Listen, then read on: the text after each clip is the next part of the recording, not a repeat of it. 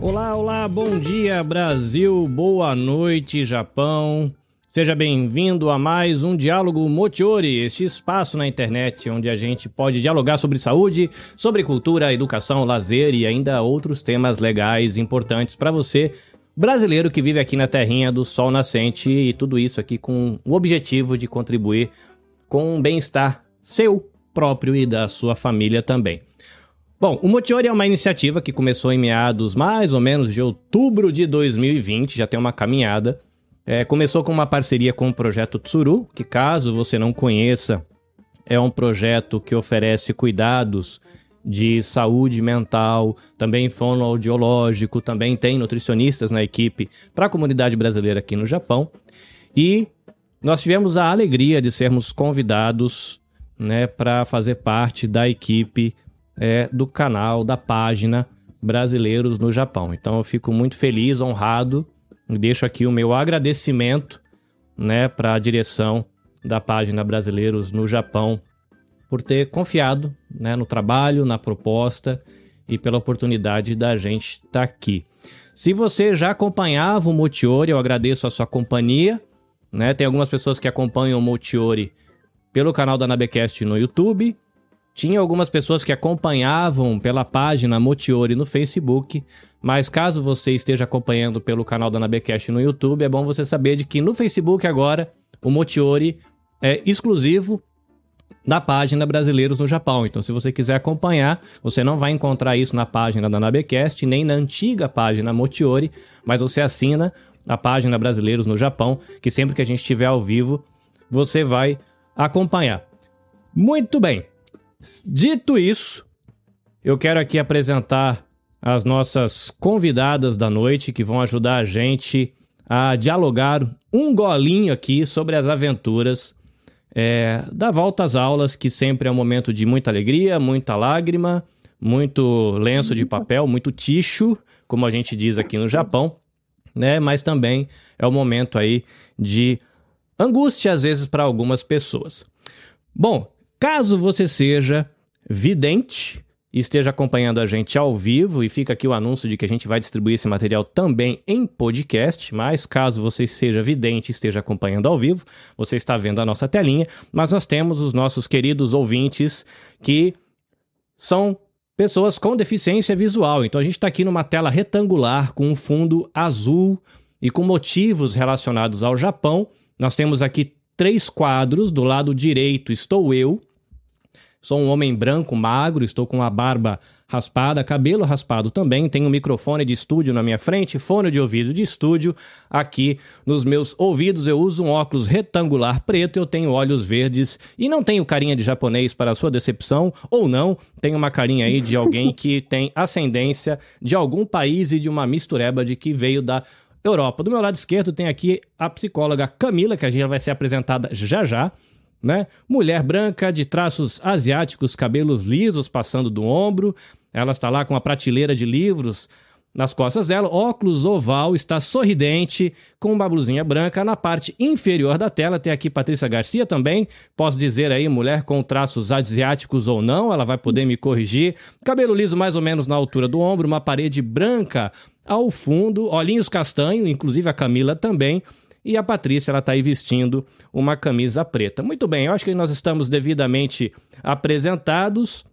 É, eu vou pedir para as meninas se apresentarem primeiro, depois eu me apresento um pouquinho mais, para caso você que não conheça o meu trabalho possa se familiarizar um pouquinho. Então vamos dar as honras à Patrícia, que já é uma uma amiga aí de longa data, também faz atividades aí com meu filhotinho no uhum. projeto Chocho. Patrícia, fique à vontade, fala um pouquinho de você, do que você faz, onde você vive e se apresente. Oi, Carlinhos. Oi, pessoal. Como o Carlinhos falou, eu sou a Patrícia Garcia, do projeto Chocho. E eu não sou descendente, Carlinhos. Eu engano bem. Fale né? nossa. eu engano bem um pouquinho o olho puxado, mas eu não sou descendente japonesa, sou brasileira mesmo.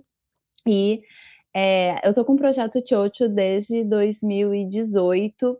é, acontecendo aqui no Japão, né? A gente trabalha com desenvolvimento socioemocional, eu sou educadora dessa área, e o projeto ele tem a, o intuito de ajudar as crianças e jovens brasileiros que residem aqui no Japão a uh, evoluir na questão de comunicação, de lidar com as suas emoções, de inteligência emocional, de autoestima também, melhorar a socialização, relacionamentos de forma geral, tanto na escola quanto na família, né? de lidar com os desafios de morar no Japão também, porque a gente tem essa questão cultural da cultura brasileira, de ser brasileiro e morar aqui, né? E também uma das questões que a gente trabalha bem forte, tem tudo a ver com o assunto que a gente vai falar hoje, é a questão de lidar com bullying. Né? Então a gente faz o, encontros presenciais em Hamamatsu de uma forma bem lúdica, bem divertida. O Nicolas está lá e está arrasando, né? E agradeço muito uh, essa parceria que a gente tem, esse trabalho que a gente tem feito, tanto com o Nicolas quanto nos conteúdos, em podcast, em live também. E agradeço mais uma vez a oportunidade de estar aqui e a gente poder bater esse, fazer esse bate-papo, que é bem interessante, é um assunto que eu gosto bastante. Maravilha. A Camila está chegando aqui ao nosso círculo de amizade. Agora ela vai ser uma companheira de cafezinhos para lives e podcasts. né? O projeto Tsuru já é um companheiro aí de longa data, mas a Camila é a primeira vez que eu tenho contato com ela. já tive contato com outros membros, né, da equipe do projeto Tsuru, então vou pedir para Camila abrir o microfone dela e ficar à vontade para ela se apresentar, contar um pouquinho do que ela faz, que tem um trabalho muito legal e ela tem, né, as espe especializações, né, a área que ela se dedica dentro da psicologia. Camila, bem-vinda, fique à vontade. Bom, bom dia, boa noite. Não sei de onde você está assistindo. Meu nome é Camila Mayumi, né? Sobrenome Ziahana, eu coloquei aí no finalzinho que é algo que eu trago dos meus avós, que vieram de Okinawa para São Paulo. Então, também já morei aí no Japão, é, meados de 2005 até 2007. E eu digo até para os pacientes que eu atendo aí do projeto, Aproveitem as oportunidades que vocês têm hoje no Japão para a comunidade brasileira. A época que eu morei aí não tinha nada. Tinha mercadinho em Oizumi e só mais nada. E hoje eu percebo que enriqueceu muito as possibilidades, os caminhos. Até conversando com os pacientes que eu atendo, né, pelo projeto da comunidade brasileira, o quanto de coisas existem hoje, né? Até as próprias escolas como uma alternativa para as crianças. Então, assim, é, tem sido muito enriquecedor poder trabalhar com o projeto. Comecei a trabalhar esse ano, já atendi aqui no Brasil, né? E comecei a trabalhar é, de uma forma para poder ajudar as pessoas a dar um novo sentido para a vida delas, né? Porque quando a gente se afasta da família, se afasta da nossa nação, ficam muitos conflitos aí, né? Junto com os desafios do dia a dia da rotina, que é bem puxada, e é, tem sido muito prazeroso, muito enriquecedor. Tenho aprendido muito com os pacientes, tenho é, sentido muita empolgação em poder trabalhar é, dessa forma, porque de uma forma ou de outra a gente acaba é, ajudando a comunidade de um modo geral, né? Ajudando um, a gente consegue atingir outras pessoas também. E é um prazer estar aqui, obrigado pelo convite, e espero que seja o primeiro de muitos, né? Será, será. Eu sempre falo que o pessoal, depois que fica amigo do Carlinhos, aí pode esperar zap zap com certa frequência para a gente inventar um motivo bom para a gente ter uma prosa. E sempre fica aquele sonho da gente conseguir tomar um café junto, né? Nem que seja online, né? Porque a questão da distância tá muito chata, né? E isso não é legal manter essa distância. Bom, meninas, vocês lidam com, com frequência, né? Tanto a Camila, ela tem um trabalho aí com crianças e adolescentes na psicologia a Patrícia ela se dedica quase que exclusivamente às crianças e pré-adolescentes, adolescentes, mas tem também agora, né, o Chocho é, da galerinha grande, né, as crianças grandes que somos nós, os uhum. pais, então já tem um, um outro caminho.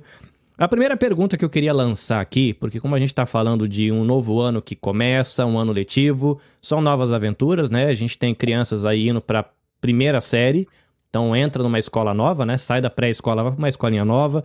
A gente tem as crianças entrando no sétimo ano, que aqui no Japão seria o Chugaku, né? Então uma escola intermediária muda bastante o ritmo da escola. A gente tem as crianças indo para o segundo grau. Tem, né? Eu tenho aqui no meu círculo de amigos, é, famílias que têm os filhos indo para a faculdade, que é um outro universo, tendo que pegar trem, estudar fora da cidade, um outro mundo. É, primeiro vamos assim puxar um pouquinho o fio do lado positivo.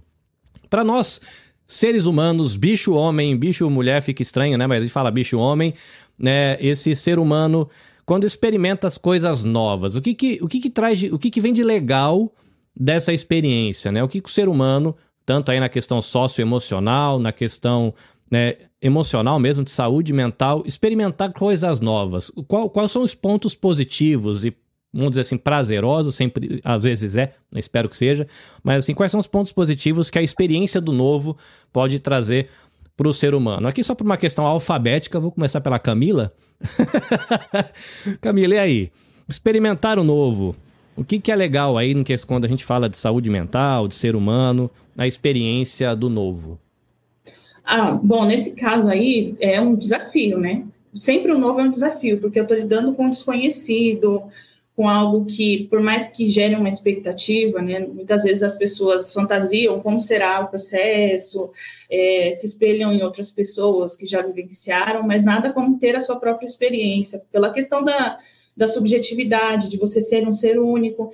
Então, é um processo de lidar com, consigo mesmo e de identificar, assim, né, é, quais as emoções que eu sinto nesse processo de lidar com algo novo né? Como que eu, eu lido e me comporto diante dessas situações, porque é uma experiência inicial para o resto da vida, porque sempre vai ter um novo a ser descoberto, né?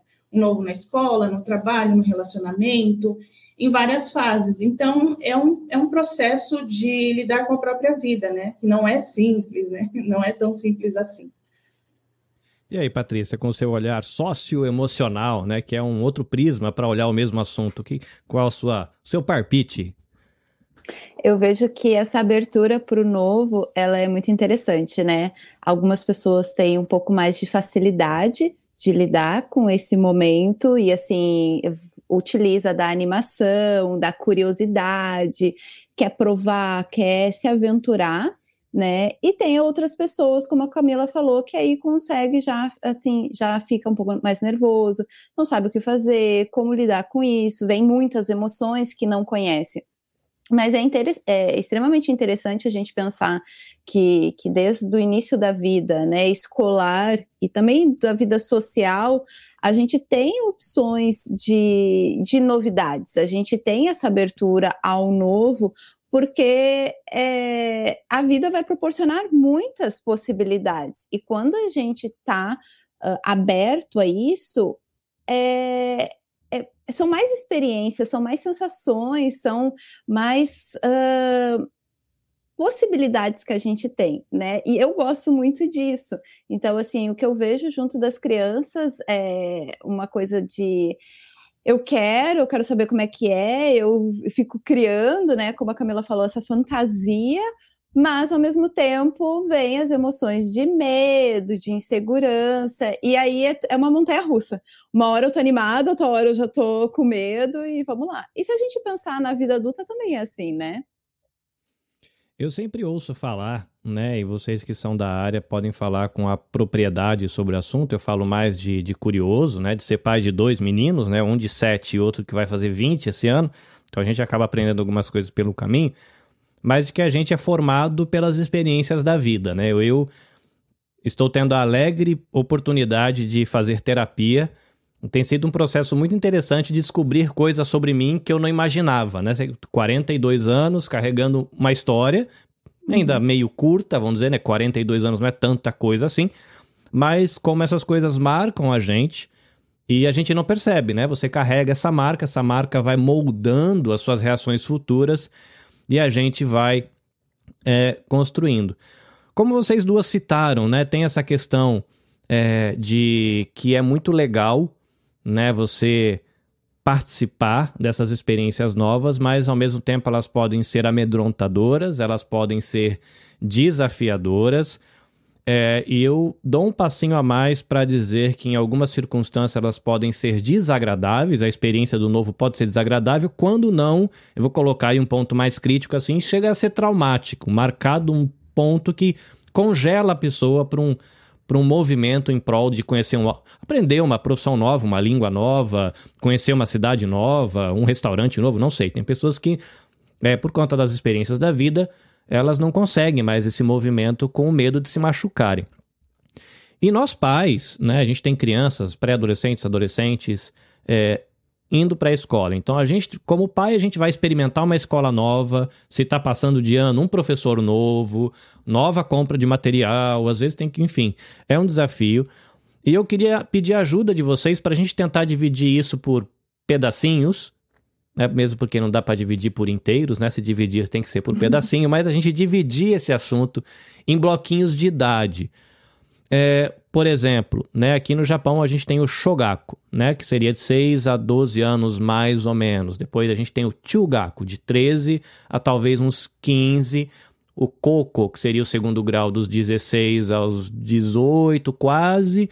E a garotada vai para a faculdade depois disso. Mas também é, a questão de, de como cada faixa de idade dessa é, experimenta esses desafios. Eu sei que cada um tem a sua personalidade, tem seu jeitão, tem o seu contexto, né, a sua formação, mas eu acho que de uma maneira geral dá para a gente traçar é, um panorama. Me parece que sim. Vocês podem dizer não, você está completamente enganado. Se eu tiver, pode corrigir. Puxão de orelha sem problema nenhum. Tô aqui para aprender. É porque eu acho que isso pode ajudar a gente que é pai a acender algumas luzinhas de alerta, né? Ah, quando eu tô lidando com meu filho no Shogaku, eu acho que tal e tal aspecto deveria ter um pouquinho mais de tato. Quando meu filho for para a faculdade, são outras preocupações. Então eu vou pedir, vocês fiquem à vontade para se alter, alternarem na resposta. É, e não é uma entrevista, é um bate-papo, então bem tranquilo. Mas aí começando da criançada, vocês irem pontuando algumas coisas assim por etapa, né? Primeiro aí o Shogaku, depois o Chugaku, a gente vai para Coco e Daigaku, né? Em cada fase da vida, assim, o que está acontecendo ali, é, o que é comum as crianças experimentarem, quais são os desafios internos da criança, porque a impressão que eu tenho é que nós pais temos muito a, ten a tendência de, ah, é criança, cabecinha de esponja, vai, é, tu é tudo frescura. Eles reclamam muito, mas no fim vai, então deixa aí. E nem sempre é assim, né? Infelizmente, às vezes a experiência da criança é ruim e nós pais a gente não percebe na dica de nada, né? Então a intenção aqui é acender as luzinhas para nós papais. Então, como a gente começou né, primeiro com a Patrícia, eu vou, perdão, primeiro com a Camila, eu vou pedir a gentileza da Patrícia começar a resposta e a Camila, assim que se sentir à vontade, achar que pode pontuar, fique à vontade. Antes de responder, só quero deixar uns abraços aqui Joyce Nakamura está celebrando aqui que ela está podendo assistir, falando que é fã do projeto da galera, agradecendo a participação aí da Camila. Obrigado, Joyce.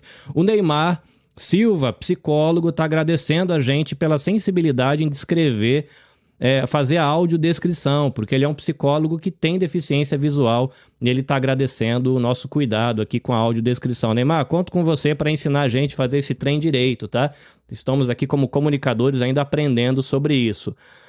É, temos aqui o Marcelo Ailton Fidelcino. Bom dia, bom dia para você. Marcelo deve estar no Brasil. Desculpa, vamos lá. Patrícia, fica à vontade. Então vamos começar pelo Shogaku, né? Pelo ensino fundamental 1, quando a criança ela sai da pré-escola e vai para o Roikuen. E aqui eu vejo uma questão de um período de muita adaptação, muita expectativa, né? E a expectativa de todo mundo da criança, muito forte dos pais, principalmente aqui no Japão, porque tem aquela coisa de muitas vezes eu não domino o idioma, como vai ser, a, as histórias, né? Assim, o perfil que já existe da escola japonesa, então os professores, a rigidez, a dificuldade com o idioma. E isso é uma coisa que os pais têm, e consequentemente na conversa do dia a dia com a criança ou até entre os pais, a criança acaba absorvendo isso também, né? Tem uma coisa assim do ambiente, essa, essa emoção que está no ambiente que vai gerando uma ansiedade na criança, a expectativa de como vai ser. Então, eu vejo que, por exemplo, amanhã, teve algumas escolas que começaram hoje, né? Que teve a, a, a cerimônia de, de início hoje, mas a maioria das escolas inicia amanhã, de fato. Então, hoje é um dia de muita expectativa, de muita emoção, e amanhã é dia de dor de barriga para todo mundo né? E depois, assim, é, tem esse dia emblemático que, ao mesmo tempo, é de expectativa e, e também para relaxar, para celebrar, né? Mas depois, quando as aulas começam mesmo, a gente tem um espaço, sim, que a criança ela vai precisar se adaptar, né? E aí os pais é, precisam ter um pouco de sensibilidade e acolher esse momento, que não é na primeira semana que a criança vai conseguir tá tranquila, é, tem algumas que choram, e tá tudo bem, eu acho que assim ainda tem essa coisa de a criança no início se sentir um pouco abandonada, como que vai ser, né, esse processo. Então, uma coisa que eu sempre falo para os pais é: acolham os filhos, conversem sobre uh, o que eles estão passando, o que eles estão sentindo, né? E, e, uma outra sugestão é façam perguntas mais direcionadas, porque às vezes a, a, criança chega em casa e o pai e a mãe perguntam assim: ah, como foi o seu dia de aula? E é muito amplo, tanta coisa aconteceu né, ela nem lembra mais o que, que aconteceu, ou só vai lembrar daquela emoção que foi mais forte, que chamou um pouco mais de atenção, que gerou choro, medo, né? E aí, quando ela reporta para os pais, parece que o dia foi terrível.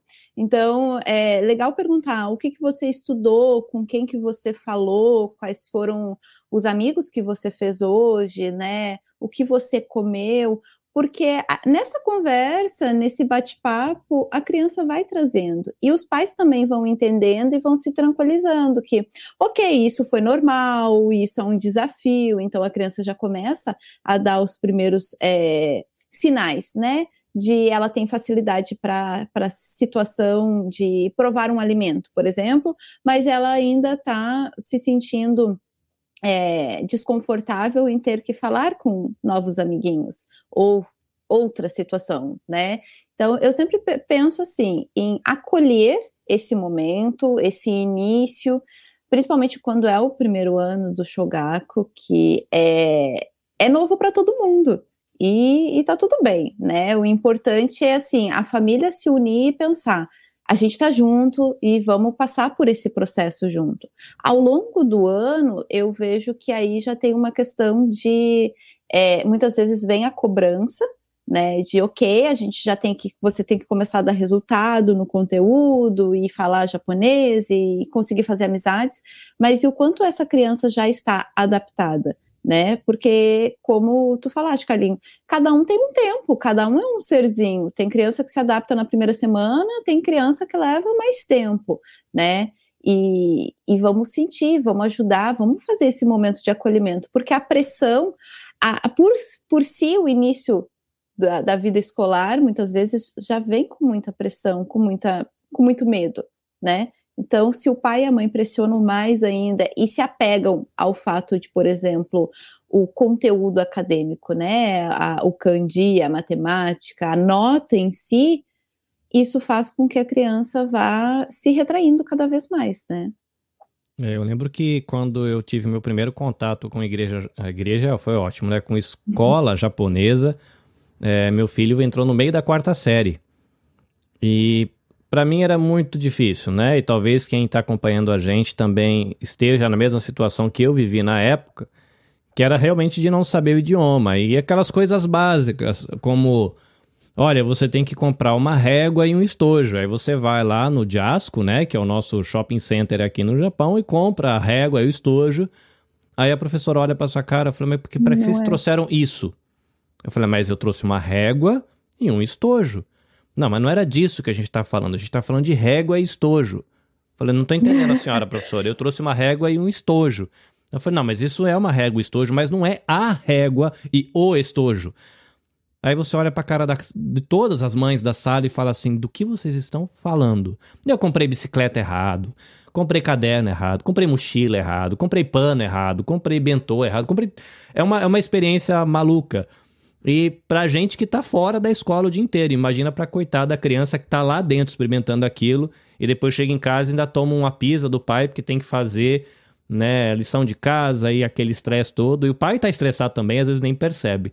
E aí, Camila, o que, que você acrescentaria aí nesse estágio aí do Shogaku comecinho? Bom, a Patrícia colocou muito bem aí essas questões dos desafios e principalmente das expectativas que os pais depositam nas crianças, né? O fato da gente é, colocar a idade assim da primeira infância como como sendo fundamental é, estágio para as outras fases que vão vir é importante porque além de ser uma criança, né, ali tem vários, é, digamos assim, ela está crua, então tem muita coisa que pode ser aproveitada e que dependendo da forma que os pais depositam essa expectativa, posso retrair essa criança, né? Independente de ser, sei lá, do zero aos seis anos de idade, que é o que a gente fala que é o principal ali para a gente conseguir de fato uh, cultivar o melhor dessa criança, né? Para ela se desenvolver um adulto saudável, de alguma forma autônomo, mas aí tem a questão de quanta expectativa a família deposita. Né? E sempre é, acontece muito, e isso não é algo que a pessoa faça de uma forma consciente, é o fato de comparar a sua infância com a do seu filho. Quem nunca escutou, né? Ah, mas a sua infância é muito mais fácil que a minha, porque eu andava quilômetros para chegar na minha escola e atravessava um rio. Sempre tem esse, essa, essa comparação, né? E não tem como comparar, nem, nem se fosse aqui no Brasil, né? A questão da, da época que a gente vive hoje é muito diferente. Então, são outras experiências. E aproveitar esse momento até para aprender com seu filho né? Aprender com as crianças. E muitas vezes a gente não, não se possibilita fazer isso. Porque, como adulto, a gente acha que tem a, a, a, total consciência de tudo, que sabe o que é melhor, o que, o que eu posso fazer, sempre com o intuito de proteger, obviamente. Mas, no caso, isso pode acabar deixando essa criança muito retraída até para viver os processos de experiência que está sendo possibilitado para ela, né? Então tem que tomar muito cuidado com isso. Inclusive com a questão que você trouxe, ah, a questão da régua, de não saber comprar, né? Foi um aprendizado para você também como pai, que você pode passar para outras pessoas que vão vivenciar essa situação, né? E talvez se você não tivesse se permitido descobrir isso, hoje você não teria essa experiência para compartilhar com as outras pessoas. Então, assim, são pequenos exemplos, mas tem desafios enormes também né? A questão de lidar com, com outros valores que são acrescentados na escola japonesa, de disciplina, cooperação, obediência, são muitas regras diferentes, então é até uma forma de conhecer o país, né, que a gente está, né? Porque às vezes na fábrica a gente vê de um jeito, na, com os amigos no restaurante a gente vê de outro jeito, mas a escola mostra muito o que a sociedade deposita na, nessas crianças para o futuro. E aí você consegue compreender melhor, possibilitando assim é, uma nova aprendizagem, é um novo olhar sobre esse país que você está, qual que é a expectativa deles em relação ao futuro das crianças. Então é mesmo aproveitar isso como uma oportunidade de aprendizado, sem aquela cobrança, né, excessiva em cima de uma criança, que é apenas uma criança. E Carlinhos, se tu me permite eu fazer um complemento com a Camila e até mesmo com o que tu falaste, né? Da questão de se é difícil na fábrica, por exemplo, para um adulto, que eu sempre comento com os pais, né? Vamos pensar no lado de vocês. Então, vocês estão lá na fábrica, vocês se sentem inseguros com o idioma, e provavelmente, quando vocês já tiveram uma experiência de um japonês chegar e falar com vocês, e vocês pedirem, pelo amor de Deus, não, não é comigo, não é comigo, passa reto, né? Imagina com a criança. Então, isso é um universo, a criança tá crua, como a Camila falou. Ela não tem conhecimento, ela não sabe nem como ela se vira. A gente, como adulta, ainda já tem um jogo de cintura, alguma coisa. E ela não. E aí vem um professor, um amigo, e a família cobra: não, você tem que fazer amizade, você tem que falar, você tem que ir, né, agir. E ela tá ali, tipo, desesperada, apavorada, né? Como que ela vai fazer isso? Por um outro lado, é muito legal isso que a Camila trouxe da cultura de a gente aproveitar essa experiência até mesmo para entender um pouco mais da cultura japonesa e dos japoneses, né? Porque senão a gente fica muito num papel de tipo assim, ah, não, isso isso não é bom. Mas será que não é bom mesmo? É a nossa visão, é a nossa experiência, a nossa cultura que nunca fez a gente ter esse olhar diferente, né? E pode ser agregador. Então, eu concordo bastante com vocês. É, vou deixar algumas considerações aqui que vocês estão falando, tá acendendo um monte de luzinhas, né? Mas eu tive a oportunidade há um tempo atrás de conhecer e de gravar com uma capelã, uma profissional em capelania, especializada em capelania escolar. E uma das coisas que ficou muito é, marcado no bate-papo que eu tive com ela, é ela dizendo de que nós adultos às vezes ignoramos que crianças também têm sentimentos por algum motivo a gente enfia na cabeça de que a gente só sente sentimento depois que a gente tem conta e boleto para pagar. né? E ela falava assim: olha, é, é um trabalho para você mostrar para o pai que criança tem sentimento. Né? Você, quando você está aí vivendo uma crise conjugal, você sofre. Mas a criança, quando o amiguinho pega a borracha dele e esconde, dentro do universo dele, naquele momento, o sofrimento dói tanto quanto o teu filho doente, porque assim faz parte daquele universozinho dele. E às vezes a gente pai fala: "Cara, eu tenho boleto para pagar. Tenho que tenho que tratar aqui da saúde do meu casamento. Tem que pensar quando é que a gente vai embora do Japão, para quem quer ir embora, ou como é que eu vou fazer para me virar para viver aqui para sempre. Eu tô lá preocupado com a sua borracha que sumiu. Para de frescura e faz lição com a borracha que tem na gaveta do pai. E, e ela falou: a gente tem que ter um, um pouquinho de sensibilidade de descer o degrau e se colocar no lugar da criança naquele universo onde ela tá. Porque ali naquele universo, aquela borracha que sumiu, aquele caderno que o amigo rasgou uma página, é, você, né, a gente, brasileiros, nós somos biologicamente diferentes de um japonês. Uma piada feita por conta do, da, da cor da pele, do tamanho do nariz, da textura do cabelo, da altura, da proporção física, enfim.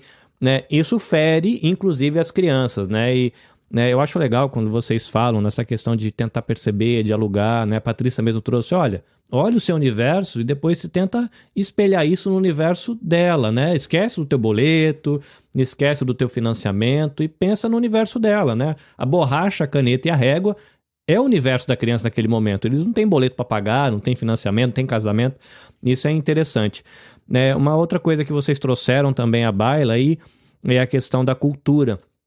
É, e eu não me dava conta porque que quando eu cheguei no Japão era tão angustiante circular na sociedade. E depois de um tempo eu tive a oportunidade de ouvir outras pessoas mais experientes falar e aprender de que isso tem a ver de que quando a gente muda de cultura você perde literalmente o chão. Você não tem parâmetro para certo e errado, né? Entrar com chinelo dentro de casa é certo ou errado? Depende, né? Na Índia pode ou não pode, na China pode ou não pode, Brasil pode ou não pode né? Você come com pauzinho, come com a mão ou com garfo. Tecnicamente não é nem certo nem errado, é uma, mas quando você muda de cultura, muda esse parâmetro. Eu vou fazer um jabá gratuito aqui. É, eu estou agora assistindo, acompanhando um curso pela plataforma Momonoki. É, e tem a professora Ana Posetti, ela está dando um curso chamado é, Japão Antigo e Moderno. E na primeira aula, ela conta da, do período Edo, de todos os entornos culturais que fazem o caldo da sociedade onde a gente vive. Depois de quase 20 anos em Japão, foi um negócio de explodir cabeça, porque pela primeira vez eu consegui entender as cobranças que a Patrícia e a Camila citaram. A questão do porquê que o coletivo para eles é tão importante, porquê que família vem primeiro, porquê que tem essa questão tão rígida de autoridade, é uma questão que vem de séculos e a gente não entende porque a nossa construção cultural foi totalmente diferente. Então, deixado aqui o jabá à parte, né, plataforma Monoki, o curso da Ana Lígia Posetti, que é host do podcast Comorebicast, que aliás eu indico que é muito bom. Bom, seguindo, né, a gente tem aí os desafios da criança, e aí a gente tem um período aí que não sei se já dá para dizer que está começando a chegar na puberdade, mas a gente tem aí a pré-adolescência para adolescência, né? Na, a virada do Shogaku para o Chugaku. É, num bate-papo que eu tive com, com membros da, da ONG SOS Mamães aqui no Japão, e que conhece bastante esse universo escolar, é, e estudaram também, né? Muitos estudaram aqui no Chugaku, falam como é diferente a pegada da primeira a sexta série para a sétima a nona. Então a gente tem dois problemas, né? Uma cobrança escolar maior, uma dinâmica, uma dinâmica escolar completamente diferente e ainda pega o corpo desse menino e dessa menina entrando para a puberdade com os hormônios tudo maluco. É, e aí? Nessa fase, o que estão enfrentando os, os nossos pequenos e pequenas que estão deixando de ser pequenos e pequenas? Camila, vamos com você primeiro dessa vez. E aí? O que enfrentam nossa criançada nessa época aí? Bom, além da questão de estar tá tendo uma, uma, mudança de escola, de, de corpo, de transformação biológica, é, de novo, né, lidar com a família nesse momento é algo muito desafiador, porque é, em alguns casos, tem famílias que já começam a pensar, né? Nossa, tá crescendo, tá ficando assim, tá ficando assado, tá virando mocinho, tá virando mocinha. E a criança ainda tá nessa fase, né? Tem coisas que eu não, eu não posso porque eu sou criança, e tem coisas que eu não posso porque eu já não sou muito criança. Então, quem sou eu? tem essa, na, na, na cabeça deles, tem essa indefinição também. E, e aí lidar com, a, com, as expectativas dos outros também é algo muito difícil. Se para a gente é difícil, imagina para uma criança, né? E aí todo esse processo com a questão da escola, de ter tantas regras, né? Em casa eu não tenho tantas regras como eu tenho na escola que eu tenho que usar uma saia, que eu não posso usar maquiagem, que eu não posso isso, que eu não posso aquilo. Tudo tem um, uma outra dinâmica, né? depende da, da idade que essa criança ingressou nessa escola. Se ela entrou desde o início, de alguma forma ela está um pouco mais acostumada com a forma de lidar na escola. Mas se é uma criança que entra é, já mais tarde de uma escola brasileira para uma escola japonesa, são outros desafios, né? Então, acredito que no meio de tudo isso, é, ter o apoio da família é fundamental, fundamental. E assim, é interessante pensar, né, que os pais sempre comparam a questão da infância deles com a, com a das crianças, mas esquecem dos sofrimentos e dos desafios que eles passaram lá atrás, né? Eles sempre tentam pegar a parte da superação, eu consegui, você também consegue, é, para mim não foi fácil, mas para você está mais fácil ainda, então você tem que conseguir e esquecem que eles também tiveram sofrimento, que eles também tiveram falta, que eles também precisaram de coisas que no momento não foram supridas. Então, é se colocar no lugar dessa, dessa criança como um ser que está precisando de apoio, acolhimento, para ter espaço de fala, né, sem julgamento, que é o que a gente tem que tomar mais cuidado aí, é no julgar o outro, né, que a criança, apesar de ser criada por você, pelo pai, pela mãe, ela não é ela não é você, ela carrega um pouco da tua história, mas ela é ela, é entender ela como um outro ser. A partir desse momento fica um pouco mais fácil de entender que ali tem outras necessidades, outros desafios, novos descobrimentos, que essa criança vai, vai trazer e vai desenvolver para os outros estágios também, né? A adolescência é um período que eu digo assim que é, é, é de muita incerteza para os pais em não saber lidar, mas principalmente para essa criança, que a gente fala criança, mas é adolescente, né? Até para falar fica um pouco complicado, porque não é criança, também não é adulto. Então, essa indefinição também é algo difícil para a cabecinha deles, e que a gente precisa ter muita compreensão. Entender que, assim, eu não tive isso na minha infância. O que, que eu posso, de fato, ajudar o meu filho nesse momento? É conversando? É acolhendo? É não julgando?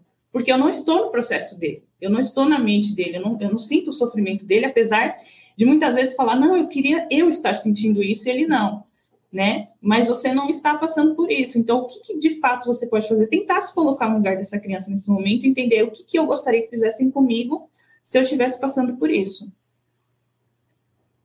Patrícia, fique à vontade.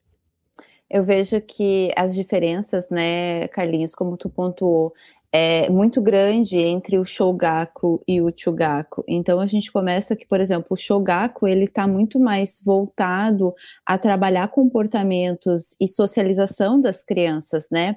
Enquanto quando as crianças vão para uh, os pré-adolescentes já, os adolescentes vão para o Chugaku, é aquele foco no conteúdo, tem a, a, a divisão das matérias com vários professores, tem a cobrança, porque então as notas já começam a valer ler para a ida né, do ensino médio. Então, a, a criança vem, o pré-adolescente ali de 12 anos vem de uma estrutura, de um, uma coisa que é segura para ele e cai no mundo onde a escola já é completamente diferente, já existe um distanciamento muito grande do professor para com os alunos, né?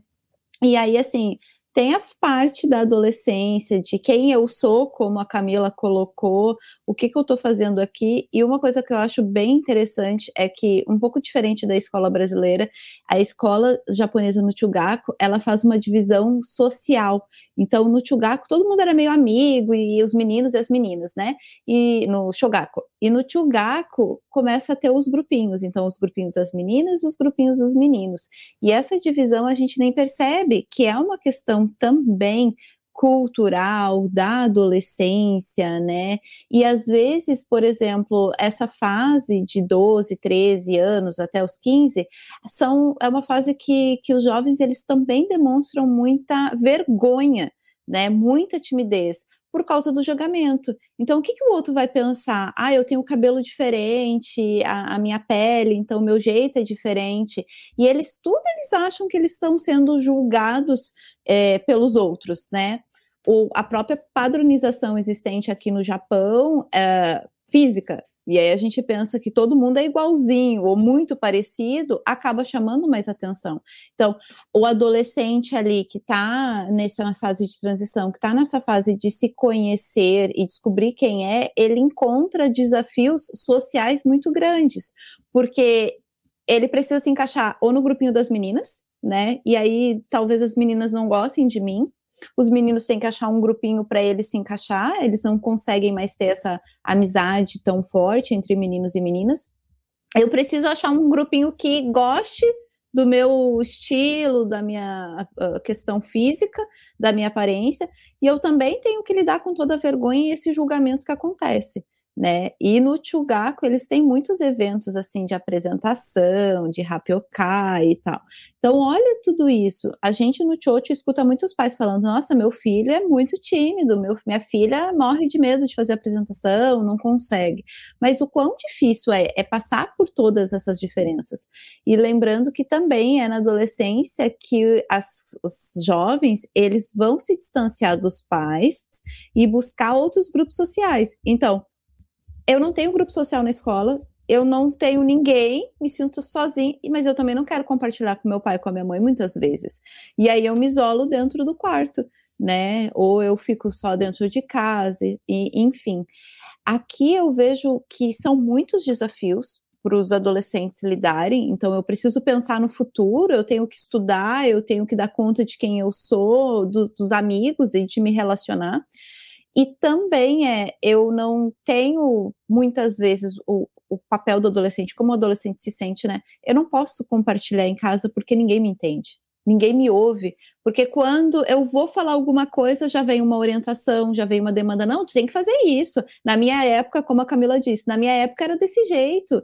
E, e quem é que escuta esse, esse jovem, né? Quem é que vai parar e vai dizer assim, ok, como você se sente? Isso, é, eu sempre converso com os pais que é importante se, buscar se aproximar, né? Porque os jovens hoje eles têm as redes sociais como o apoio deles. A rede social é um grupo social que ele vive atualmente, né?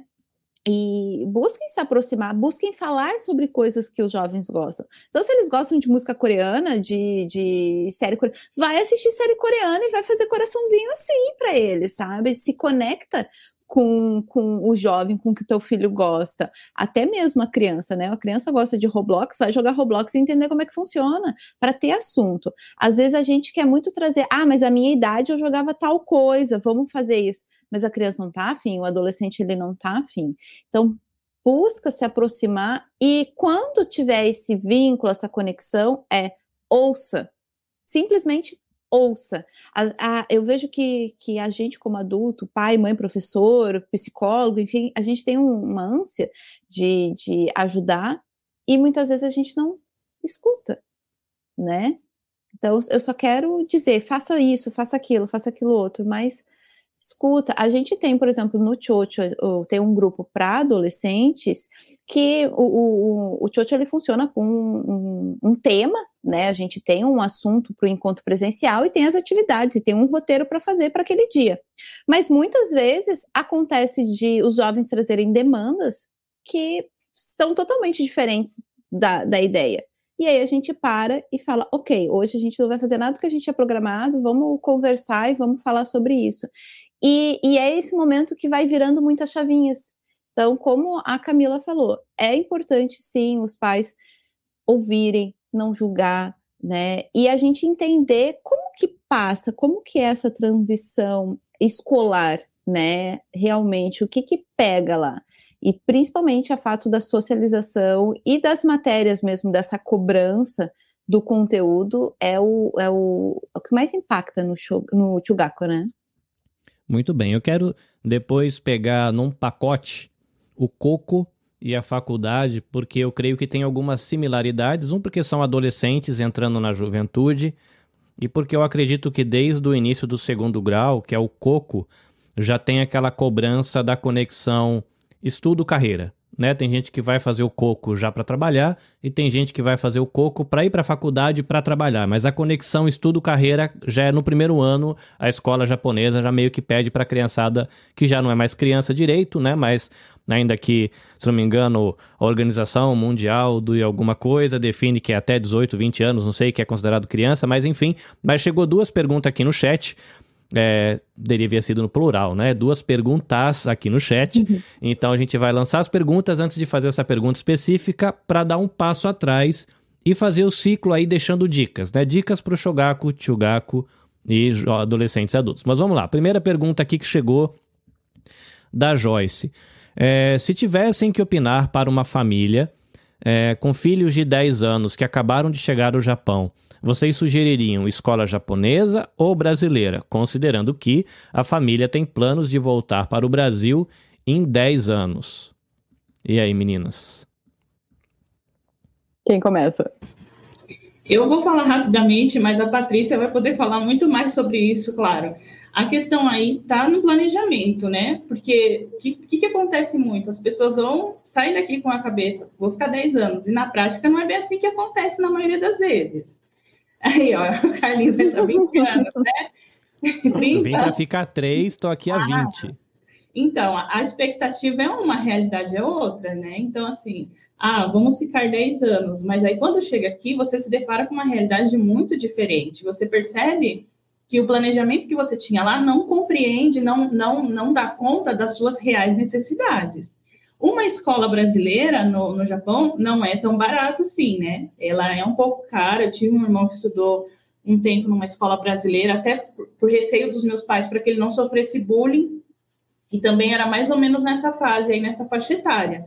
Mas aí vai muito do acordo que os dois vão poder fazer nesse sentido, o orçamento da família, como vai ficar em questão de aluguel, o que, que vai ser prioridade, o que não vai ser. Então, é, é uma resposta muito particular, assim, né? Não tem como dar uma é melhor isso ou melhor aquilo, até porque colocar numa escola japonesa e saber que tem os desafios, mas a família tá ali para dar um suporte, é, ok, mas também tem o um desafio também na escola brasileira, não é porque está na escola uhum. brasileira que tá tudo bem. Essa criança vai ter que pegar trem, vai andar sozinha, vai ficar um bom tempo fora de casa, né? A comunicação também é um pouco diferente, que o pai não vai poder ficar com o telefone toda hora olhando para ver o que está acontecendo.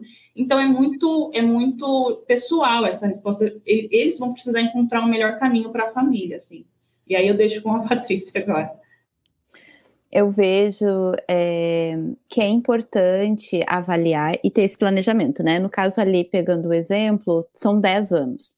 Então, 10 anos, a gente pensando numa questão de socialização, de cultura, de acultura, aculturamento, né? É, uh, de também do idioma, é possível essa criança, sim, evoluir e dar conta. Mas é importantíssimo essa, essa família se unir, porque o início é muito difícil. E não é o início de seis meses, é um início de um ano, dois, três anos, né? Então, para ter assim uma segurança com o idioma, porque aqui é o idioma que vai pegar, né? Principalmente a socialização, essa criança vai se sentir talvez deslocada, dependendo para onde ela for, como que vai ser a recepção dela, né? Perante a escola, ela vai sentir muito, vai sentir falta do Brasil, dos amigos, da família. Então, essa família precisa se preparar emocionalmente para passar por esses momentos, porque são momentos. Tem época que o início é muito difícil, a criança não quer comer, não consegue falar, tem medo. Aí depois ela dá uma melhorada, porque já adquiriu um pouquinho mais de conhecimento em relação ao idioma, já tá, se sente um pouco mais segura na escola, com os amigos. Depois muda ali quando vai chegar no Tchugaku também.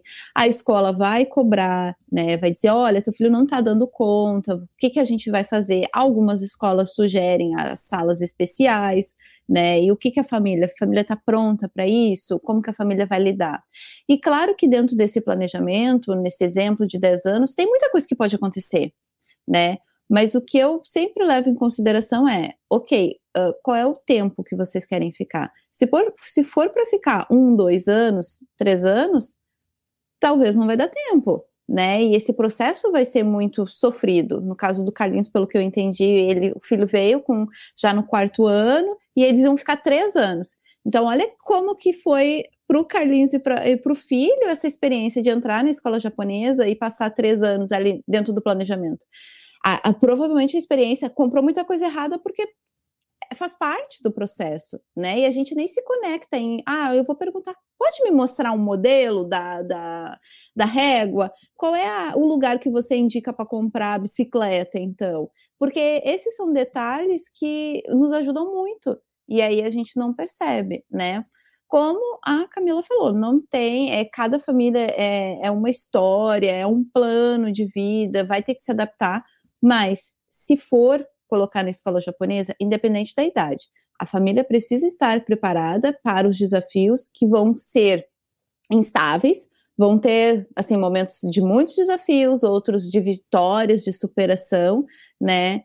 e, e de mostrar para o filho que assim, ele não está sozinho, vocês são um time e que vocês conseguem juntos passar por esses, é, é essa vida escolar e, e, ter bons momentos também, né? E aprender com os momentos não tão bons assim. É, essa idade eu acho que foi justamente a idade que o meu filho entrou na escola japonesa. Por quê? Como a gente veio para ficar pouco tempo, ele chegou aqui com um ano e dois meses, Aí a gente colocou ele na crechinha japonesa para ter uma experiência ali, pequenininho tal. E não, vamos alfabetizar em que idioma? Não, a gente está querendo ir embora logo. Vamos alfabetizar em português e vamos embora. Só que nesse meio tempo veio aquela crise econômica mundial e quando começou a melhorar veio o tsunami e uhum. todos os problemas depois a gente acabou ficando. Então no meio da quarta série ele foi para a escola japonesa. Mas é realmente um desafio, né? Nessa idade, mais ou menos 10 anos, ele foi engrenar com nota de prova três anos depois. O primeiro ano foi só desenho de carrinho e estrelinha no caderno. Porque são seis, sete horas sentada numa carteira, com o professor falando um negócio que você não entende nada, você, né, crianças e adolescentes completamente sociáveis, incapazes de falar oi pro amigo que está do lado, que ele não sabia o idioma japonês. Então demorou aí quase três anos para ele engrenar e começar a tirar notas, e ainda assim um desafio, porque enquanto a criança japonesa estudava o kanji da quarta série, ele tinha que estudar os kanjis da primeira e da segunda série somados aos da quarta que ele não estava entendendo. Aí quando ele foi para a quinta série, ele tinha que estudar os kanjis da primeira, da segunda, da terceira, só e aí é, as crianças já estudam um monte e ele tinha que estudar dobrado e não entendendo. Então, como é que você mantém motivação numa situação dessa? Mas eu acho que uma pergunta que os pais podem fazer e a resposta não vai ser fácil de encontrar, mas eu acho que é uma pergunta válida. Você quer criar um japonês para viver no Brasil um brasileiro puro para viver no Japão?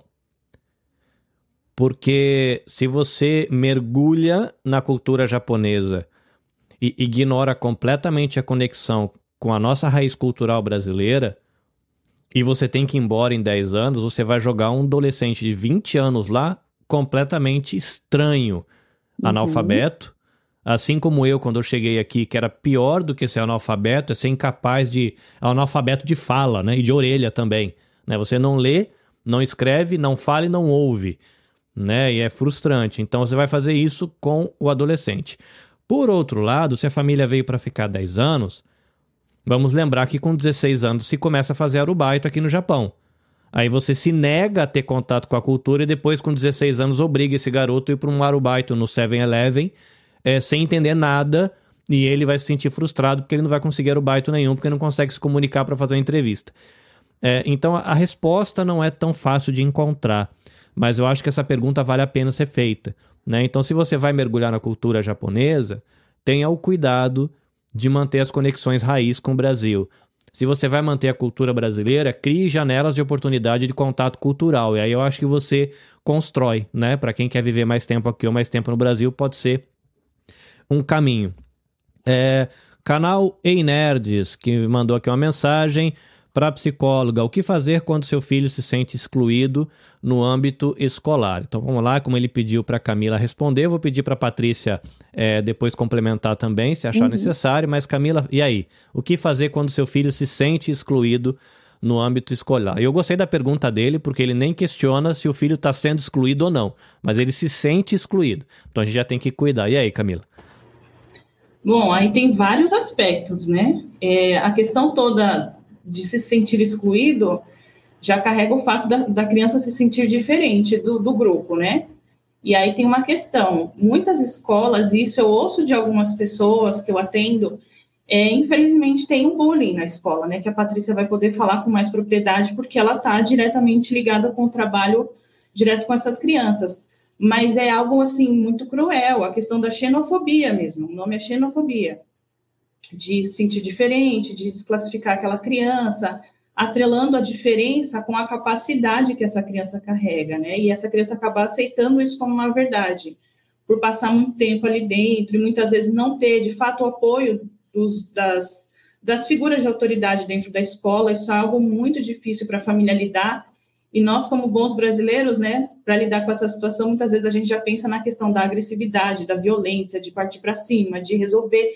E não é bem assim que funciona, né? principalmente porque é um país diferente, as leis são diferentes, a escola praticamente, mesmo com tantas disciplinas e atividades extracurriculares, elas ensinam que a criança tem que estar trabalhando, ela tem que estar ativa, ela tem que, ela não pode ser ociosa, né? Então, é, a questão de se sentir excluída, ela vai para muito além da questão de como ela é classificada no grupo, é como essa criança se percebe ali dentro, né? Então, ter um bom diálogo, às vezes é importante e também fazer algum tipo de mudança, né? Se seu filho não está se sentindo confortável ali, por que, que eu vou manter ele ali naquele local? Ele é obrigado a fazer aquilo? Eu estou ensinando ele que ele tem que engolir o sentimento dele e ficar naquele local? Né? De novo, é ouvir a criança como um ser humano, pequeno, mas é um ser humano, carrega sentimento, frustração, trauma. E eu atendo pessoas que, infelizmente, passaram por tudo isso e hoje, muitas vezes, têm uma autoestima muito, muito fragilizada, não sabem o que querem para o seu futuro, porque aprenderam que tem que engolir tudo aquilo e lidar com essa situação, mesmo que seja muito difícil. E eu não digo nem desafiadora, porque um desafio você vence, mas uma dificuldade é algo que você não sabe lidar, né? Então, é entender assim, o que está sendo bom para o meu filho ali o que, que não está. Né? Será que é algo muito forte, assim, que eu preciso tirar, que eu preciso trocar? E foi o que eu falei no começo da live. Hoje existem escolas brasileiras aí, boas escolas brasileiras. Por que não experimentar? né? Então, eu diria assim, é muito pessoal, óbvio, não, não, aqui a gente não está com respostas prontas, seria acho que muito mais fácil, né? Mas não existe isso. É você sentir seu filho, os pais conhecem os filhos que têm. É sentir e, e saber, é, é, dá para resolver? Não dá? Então vamos tentar de outra forma. Mas é sempre estar tá ali como um apoio, como alguém que essa criança sabe que pode contar e que vai, de alguma forma, ajudar nesse processo. Legal, Patrícia, quer complementar ou podemos seguir para o próximo tópico? Eu, eu vou só usar uma coisa que eu achei bem interessante que tu comentou antes, Carlinho, junto com essa questão, né? É, a gente precisa, de alguma forma, entender que nós somos brasileiros, que nós moramos no Japão, e isso nos faz diferentes dos japoneses e nos faz diferentes dos brasileiros que estão no Brasil. A gente se torna é, uma mistura, porque a gente vai é, recebendo informações, né? Então, tá tudo bem ter um filho é, multi. A gente não precisa ser só ter uma criança japonesa ou ter uma criança só brasileira. E como que eu faço isso? A criança muitas vezes ela vai trazer isso, vai trazer alguns costumes da cultura japonesa, da escola, vai absorver os costumes de casa, né? E, e fortalecer isso, esse jeito, né? Essa, essa que, que é o ser. Quem que é o, é, o, o filho que você tem em casa. Como que tá a autoestima? A Camila trouxe a questão da autoestima e no Chocho, quando a gente trabalha o bullying, a gente explica para as crianças o que, que é bullying, quais são os tipos de bullying que tem, né? Uh, como lidar com isso. Uma coisa que a gente reforça muito é entender quem você é, quais são as qualidades, porque quais são as habilidades que você tem, né? Que foi o que a Camila trouxe, assim, do potencial. Aquela criança, ela é diferente por uma característica física, mas talvez ela tenha um potencial muito maior. E é uma coisa tão simples, por exemplo, que é, os filhos, as crianças brasileiras que vão na escola japonesa, eles já conseguem dar conta de dois idiomas. Pouco, muito, mas assim, é, é, ele tem um jogo de cintura. Essa criança ela consegue lidar e isso é fantástico. A gente conseguir fortalecer isso para a criança e mostrar, filho, filha, olha quais são as tuas qualidades, olha quantas coisas tu, tu consegue lidar. O teu colega consegue? Será? Sabe? E questionar um pouco para quê? Não é para comparar e fazer com que a, o japonês lá fique diminuído, mas é para que ela veja que ela também tem qualidades, que ela também tem coisas boas. E naquele ambiente ela faz a diferença, né? Porque a exclusão ela vem, a exclusão social e tal, mas é, como ela pode em, e integrar? Como ela pode buscar sentir-se integrada? Talvez dentro da sala de aula dela ninguém converse com ela, mas na turma do lado tem alguém que já acolhe, já recebe mais, né? Uma das coisas que eu falo geralmente para as crianças que participam do Chocho é: ok, não dá para trocar como a Camila sugeriu, né? Não tem, porque às vezes assim, ah, os pais compraram uma casa, então só tem aquela escola para ir, não dá para se mudar, ou é vai, vai gerar uma situação que no momento não dá. O que, que a gente pode fazer? Vamos buscar um outro recurso? É, ok, tu não tem nenhum coleguinha, nenhum amiguinho na sala de aula, tenta no outro na outra sala, né? Vai e pergunta. E eu, eu brinco com as crianças. Às vezes, sabe quando tu tá no, no recreio, lá no pátio, e vê alguém sozinho? Vai lá e conversa com aquela criança. Porque se ela tá sozinha, ela também deve estar tá se sentindo um pouco deixada de lado, né? Então é uma porta, porque é muito mais difícil eu chegar num grupo que tá todo mundo feliz brincando e tá fechadinho ali na panelinha, do que eu chegar em alguém que tá sozinho. Então eu posso tentar ir por esse caminho. E talvez seja uma forma de ajudar. Claro que se é possível trocar de escola, se é possível uh, mudar para a escola brasileira e a família vê isso, também é uma, uma alternativa. Só que muitas vezes o que eu percebo é que a família fica um pouco ansiosa, né? E acha assim que ah, eu tenho que resolver tudo correndo. E é um processo. Então, assim, vai conversando, trabalha a autoestima, conversa na escola, porque eu já tive situações de que é, a criança se sentia excluída e o pai e a mãe foram na escola e conversaram: olha, dá para pedir para os coleguinhas, né, chamar um pouco mais para brincar e tal. E super funcionou. Todo mundo acolheu aquela criança porque eles também são crianças e talvez eles nem estejam percebendo que eles estão excluindo o outro, né? E essa exclusão ela acontece assim, tipo, sem, sem noção, porque, ok, ah, ele não fala minha língua, então não consegue, a gente não consegue se comunicar, eu vou deixar ele ali de cantinho. Ou eu até chamei ele para brincar, mas eu também vou deixar ele quieto, porque ele não quis vir brincar com a gente, né? É se colocar um pouco no lugar, usar empatia e, e, e tentar. Porque, ah, de alguma forma, é possível achar caminhos, né? Muito bem, eu estava procurando aqui agora no nosso amigo Oráculo, o Google, é, um canal aqui para indicar para as famílias, em especial para as mães, mas especial para as mães porque o trabalho dela é voltado para diálogo com mulheres, mas eu, como homem, eu aproveito muito do canal. Chama Confissões de uma Mulher Multicultural. Ela é psicóloga brasileira e mora na África. E ela é especialista em filhos de terceira cultura. O ah, que, que é terceira cultura? Eu sou brasileiro, vivo no Japão, o meu filho não é brasileiro, e nem japonês. Ele é de uma terceira cultura que carrega parte da identidade brasileira e parte da identidade japonesa. Logo, ele não se sente parte do aquário dos brasileiros nem parte do aquário dos japoneses. É, e o trabalho dessa psicóloga é cuidando de famílias e pais e crianças dessa característica, filhos de terceira cultura. É, é a especialização dela. Isso é muito interessante porque ela, ela acompanha famílias que, é, sei lá, filhos de embaixadores, filhos de é, uhum. sacerdotes, filhos de empresários, gente que tem contato, fala, o que, que eu faço? Né? Porque tem, dependendo da pessoa, se é um diplomata, em 10 anos ele viveu em 4, 5 países, a criança estudou em escola em três idiomas. Enfim, é um canal muito interessante. Confissões de uma mãe multicultural. Ela sempre posta umas dicas muito interessantes, chama Valesca Petrelli a, a psicólogo. Acho que vale muito a pena. Meninas, para a gente manter aqui num, num, período de tempo interessante, o papo tá muito bom, eu tô gostando pra caramba, mas eu, eu vou sugerir que a gente divida e a questão de adolescências, estudo e carreira, a gente estique isso para uma segunda prosa. E como a uhum. gente está trabalhando aqui com crianças e pré-adolescentes, mas muitos desses princípios eu acredito que a gente consegue num primeiro momento, transportar de maneira muito tranquila para quem está estudando aí no segundo grau ou faculdade, que tem a ver com diálogo, compreensão, tentar se colocar no lugar dos outros, enfim. É, eu vou deixar essa janelinha de diálogo aberta aqui, uma porta aberta para a gente voltar aqui para conversar sobre adolescentes, estudo e carreira, que eu sei que é uma outra tensão, é um outro momento, mas eu acho que vale a pena a gente valorizar os princípios que a gente está trazendo aqui. Então eu vou pedir para a gente dar um passo atrás. Antes disso, eu só vou dar um, um oi para o pessoal aqui. É, a Joyce está participando bastante. Uh, o Ei Nerd, é, ele agradeceu pela contribuição. Maria Helena apareceu por aqui. Beijo, sogra. Ah, que coisa linda, né?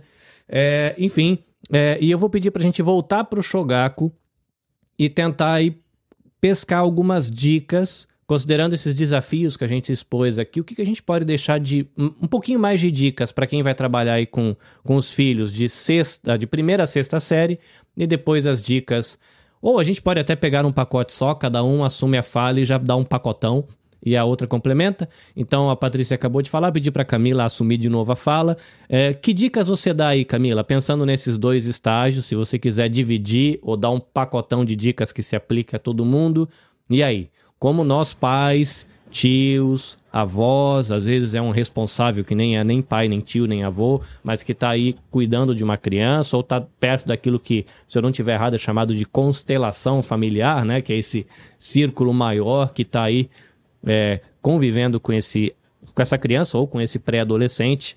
E aí, o que, que a gente deixa mais aí de dica para facilitar o caminho, para tornar esse processo de experimentar o novo algo um pouco mais tranquilo? Bom, é, essa questão da constelação aí no Japão fica muito reduzida, né? Porque a rede de apoio diminui muito, né? Eu converso com mães que falam: olha, eu tenho uma amiga, mas ela também é mãe, então não tem como me ajudar muito. É, é assim: é, é o que é sua prioridade hoje? Né? É trabalhar para ter um, um futuro para o seu filho, para sua família. Mas se, se, essa criança não estiver saudável, que futuro vai ser esse, né? Então, quais são suas prioridades? Não tem como dar conta de tudo. Sua prioridade é que seu filho se desenvolva de forma saudável. O que, que você pode fazer por ele hoje? É brincar com ele? Brinque, né? Ah, mas eu estou muito cansado. Mas que seja uma hora, que seja meia hora. É importante ter esse, esse processo, porque muitas vezes na infância, como existe muito a questão da fantasia é brincando que a criança vai contando como foi a rotina, coisas que ela não vai conseguir verbalizar com a mesma facilidade que a gente carrega de sentimento, porque a gente de alguma forma tem um vocabulário mais é, rico e a criança ainda está desenvolvendo isso ainda de uma forma muito diferente da nossa, entendendo dois vocabulários aí como sendo importantes para ela, é brincando é brincando, desenhando com essa criança, atento sempre ao que ela diz no meio da brincadeira, atento ao que ela faz nos desenhos, pedindo para ela contar uma história de como dia através do desenho, porque você vai conseguir perceber muito mais o que seu filho fez do que perguntando, ah, como foi seu dia hoje? Né? Então, é assim, estando mais atento, estando disponível, sem julgamento, entendendo que a criança é um novo universo que você está tendo contato e aproveitando esses momentos, né, para descobrir de fato o que está acontecendo com seu filho, porque é, não é tão fácil assim para a criança falar como ela se sente, né? Principalmente quando ela é muito pequena, ela colocar assim, é, eu sinto raiva, eu sinto felicidade, não é algo simples para a criança. Ela, a criança é muito literal, então, ah, se eu falar para ela, vai ver se eu estou na esquina, ela vai lá ver se eu estou na esquina. A linguagem é diferente. Então, é estar tá atento a tudo isso, entender que é um outro universo que você precisa estar tá aberto para ele. Legal, eu vou só fazer um, uma, uma observação aqui, que você falou da linguagem ser diferente, deles serem muito literais. É, um pro, projetos como o projeto Chocho acaba criando uma constelação familiar extra, né? Eu, eu já participei é, uma vez e tinha a questão do abraço coletivo, de é, de, é esquisito, nós adultos não gostamos desse negócio de abraço, homem, né? Fica um olhando pra cara do outro se sente meio estranho, a gente não está muito acostumado, mas se constrói aí um ambiente de, de, de confiança, né, de segurança, onde você pode se expressar, inclusive, num abraço, num sorriso, e com o tempo acho que o diálogo acontece. Eu faço parte de uma comunidade de fé na cidade de Toyohashi e uma. É, não sei se posso dizer uma técnica ou mais uma estratégia que os monitores lá fizeram e eu achei curioso foi imprimir uns emoticons gigantes assim, e cada grupo que eles dividiam em vários subgrupinhos para poder ter tempo de dialogar, né? Grupos menores de sete pessoas, oito pessoas, e cada grupo tem um pack desse de uns emoticons gigante. Aí tem um emoticão sorrindo, sorrindo só um pouquinho, dando gargalhada, chorando, com vergonha, com raiva, triste, enfim. E aí cada criança tinha a oportunidade de, de pegar esse pacote de emoticon e ela tinha que escolher um emoticon que estava representando ela naquele dia, naquele momento. E, e dali saiu o tema para conversar. De repente, né, pode ser uma estratégia para um pai usar. Eu já vi um baralho aqui no Japão que tinha vários ideogramas e a palavra em inglês também. E você podia ir montando. Você abria as cartas e você tirava, sei lá, a palavra família. E aí? Aí fazia uma pergunta para todo mundo que estava na mesa. Que, que, o que, que isso te traz? Aí uma pessoa tirava, sei lá, honra, tristeza, a decepção, sei lá, acolhimento, não, rejeição. E aí ia formando o diálogo. Achei interessante, né? Porque tem a ver com linguagem, no caso é uma linguagem visual, né? Auxiliando. Perdoe a intromissão, mas que de repente pode ser útil para alguém é, a reflexão, porque eu achei muito interessante a, a, dinâmica e realmente a criançada fala. Pequenininhos lá de 6, 7 anos, tira lá o negócio. Ah, hoje eu tô alegre que eu joguei. Não, hoje eu tô triste porque eu perdi no videogame com um amigo. Mas ele se expressa, né? E aí você vai tirando. Perdão, Patrícia, manda ver. Ótimo, Carlinhos. E eu sou super a favor, a gente trabalha a questão da inteligência emocional no Tiocho e as crianças reconhecerem isso, né? Então elas passam a entender, como a Camila falou, o fato do vocabulário, é, nem todo mundo sabe, uh, elas não conseguem dar conta das emoções e dos sentimentos, né? E até para contar uma, um caso que a gente teve de um menino que começou a frequentar o Chocho, ele tinha mais ou menos entre 7 e 8 anos, e ele chegava e ele dizia assim: Eu estou furioso.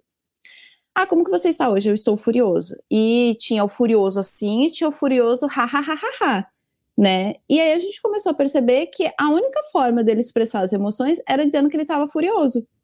Então, a gente foi trabalhando isso e foi mostrando: olha, existe essa emoção, existe medo, existe é, alegria, nojo, a raiva, tristeza, né? E explicando como que a emoção se dá no corpo, a situação e tudo mais.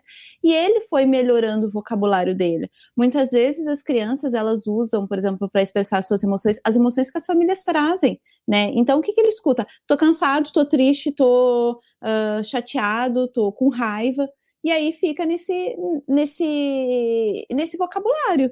Então, é importante a gente trabalhar a comunicação e, e essa parte de entender, ótima estratégia, uh, Carlinhos, que o pessoal está usando, a gente dentro do Chocho tem várias ferramentas para utilizar isso. A gente tem uh, um dado que é super lúdico, o pessoal adora, né? Que é onde a gente apresenta as emoções e tal. Então, para crianças que têm essa situação de não conseguir dizer, ou os pais mesmo que querem já aproveitar para uh, oferecer isso para os filhos, porque facilita muito a comunicação quando os pais entendem o que a criança está sentindo, eu sugiro, né, vem visitar a gente, marca um, agenda um horário para conhecer o Tiocho, entre outras situações.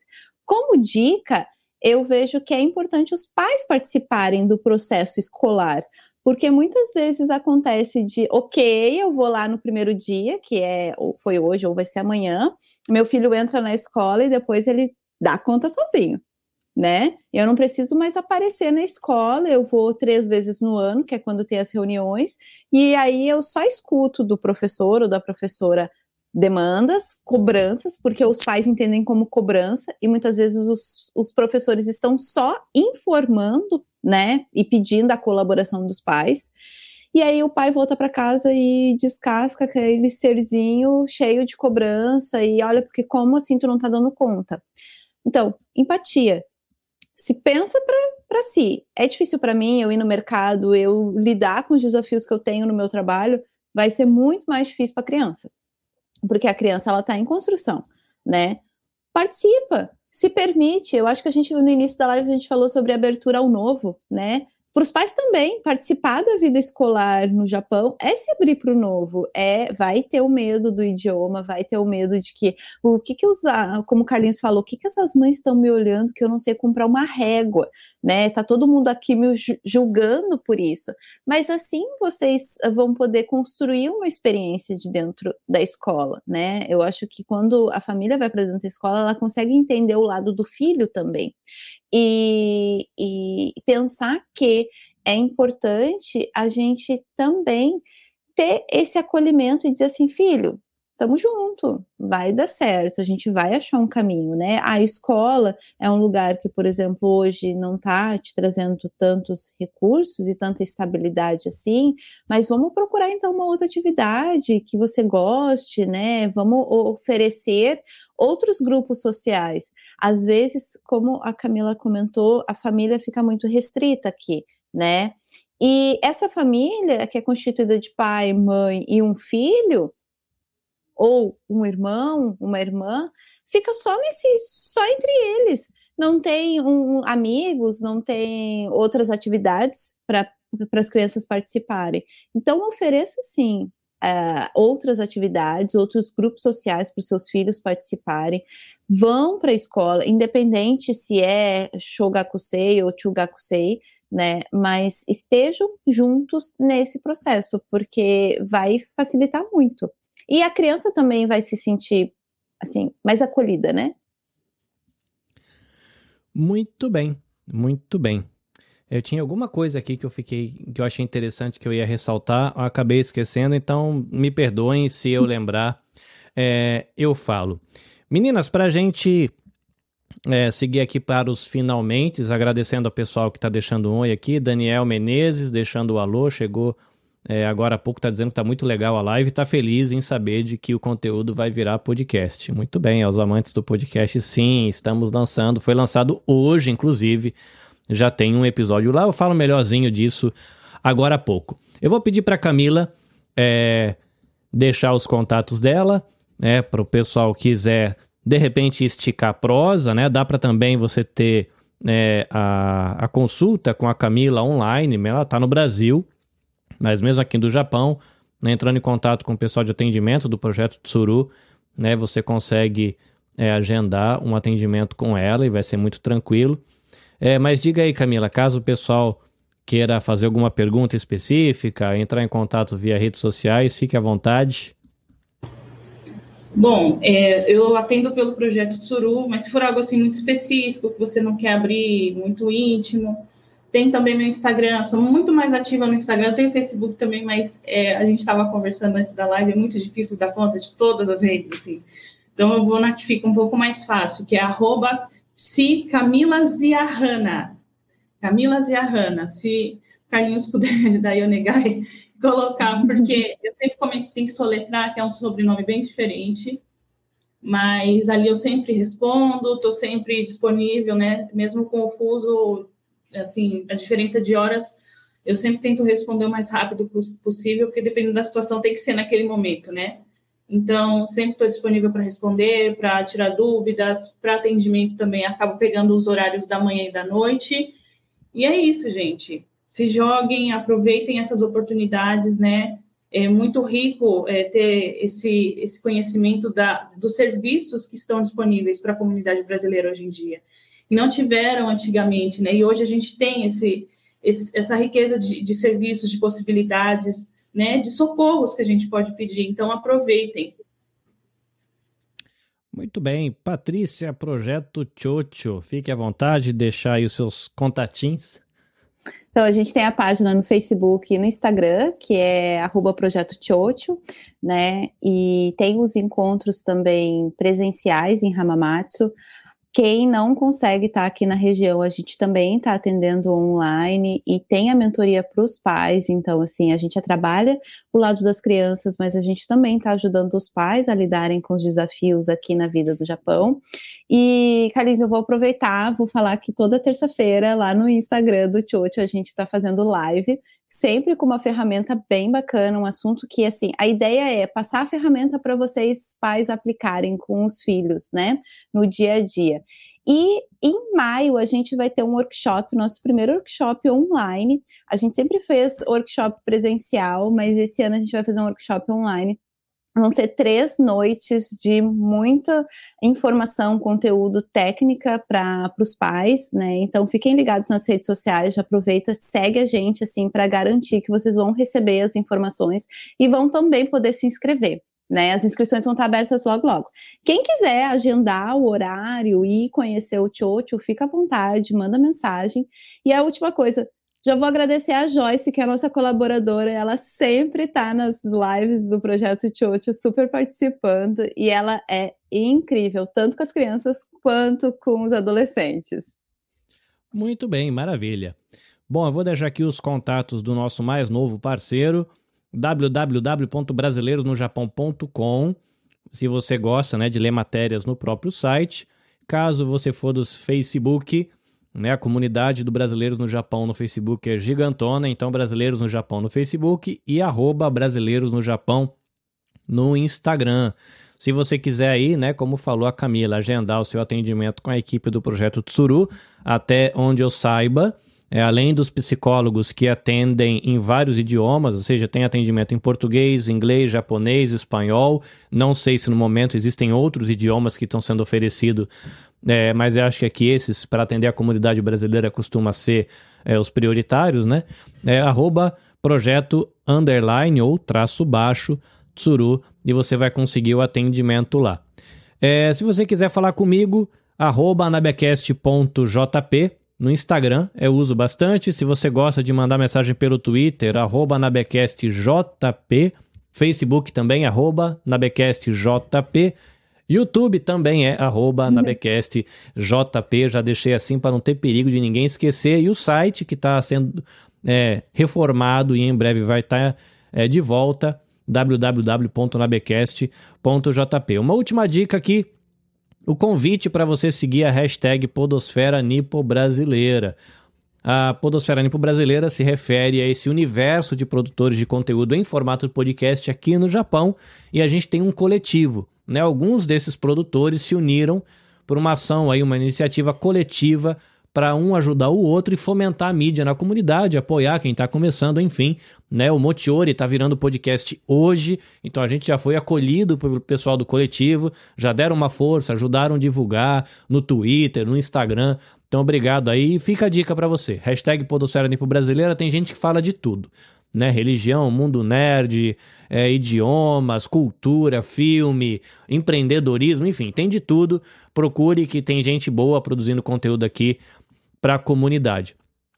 Bom, para terminar, é, fica a minha dica, né, para você seguir a página né, do Brasileiros no Japão, é, o convite para você seguir os perfis aí da galera que participou aqui, da Patrícia, da Camila, Projeto Tsuru enfim, e para você olhar aí nos comentários ou procurar no seu agregador por Motiori e você vai encontrar o nosso podcast. Já tem um episódio lançado. Na verdade, o Motiori ele tem um ano e meio de vida e de pouco em pouco eu vou trazer esse conteúdo para o podcast, tá? Mas a gente já tem um conteúdo que foi gravado agora em maio. A gente já tinha combinado com a direção do Brasileiros no Japão de que a gente viria para cá né? A gente estava fechando a parceria e o conteúdo foi produzido lá no outro perfil, então a gente já colocou no podcast. E fica o seu o convite aqui para daqui duas semanas você voltar aqui com a gente, que a gente vai continuar aquele bate-papo sobre eleições. A gente conversou com o jornalista e professor há duas semanas atrás, o Davi Lago, onde a gente colocou lá eleições 2022 desenrolando o nó. Né? A gente conversou um pouquinho sobre a questão do Brasil, isso você vai encontrar no podcast e a gente volta para entender um pouco melhor como é que funciona a questão dos partidos e do posicionamento partidário. Esquerda, direita, esquerda e direita ficou ótimo, né? Esquerda e direita e centro. Quem está no podcast não ouviu é porque eu acenei direita com a mão esquerda e, e vice-versa.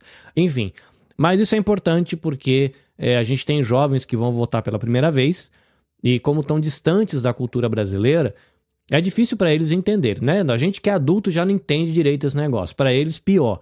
Então eu estou trazendo professores. A gente vai receber o professor Edu Molina, ele é professor de história e um pesquisador de histórias em quadrinho. Então ele tem uma facilidade, um tato muito legal para falar com a juventude, ama o Batman, é, faz as lives dele cheio de bonequinhos. Eu sei que eles ficam com uma raiva quando a gente fala bonequinho, mas cheio de bonequinho na prateleira. É, e vai ser muito legal. Então eu convido você a participar, porque é, ainda que você seja um adulto, a maneira como vai ser exposto o conteúdo vai ser de fácil assimilação, e assim você vai poder escolher o candidato que está melhor alinhado com a maneira que você enxerga o mundo e o Brasil, mas pelo menos vai decidir de caso pensado, né? Não vai ser aquele negócio empurrado onde você decidiu porque sabe Deus por quê, né? Acordou, tomou café gelado e eu vou votar no da direita ou no da esquerda, mas você vai poder aí viver as suas convicções, mas pelo menos sendo bem pautado. Tá bom, meninas? Obrigado pelo bate-papo, foi um prazer ter vocês aqui. Hoje ficou grandão, mas eu acho que valeu a pena.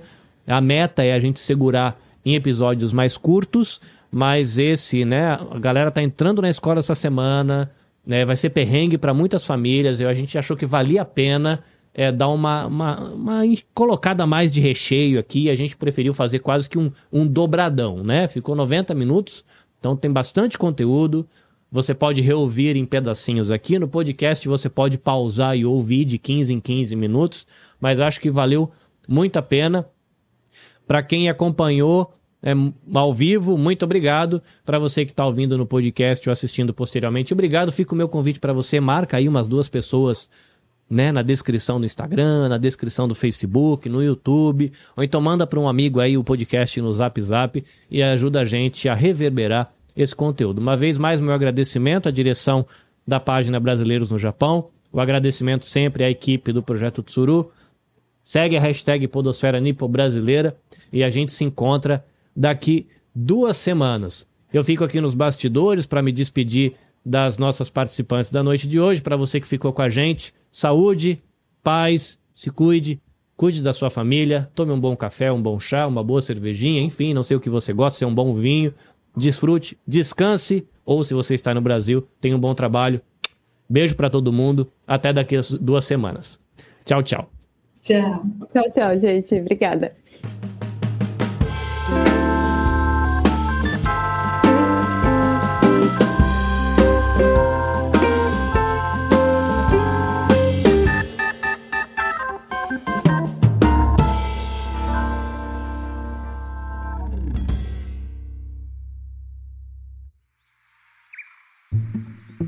Este episódio foi editado pela Nabecast.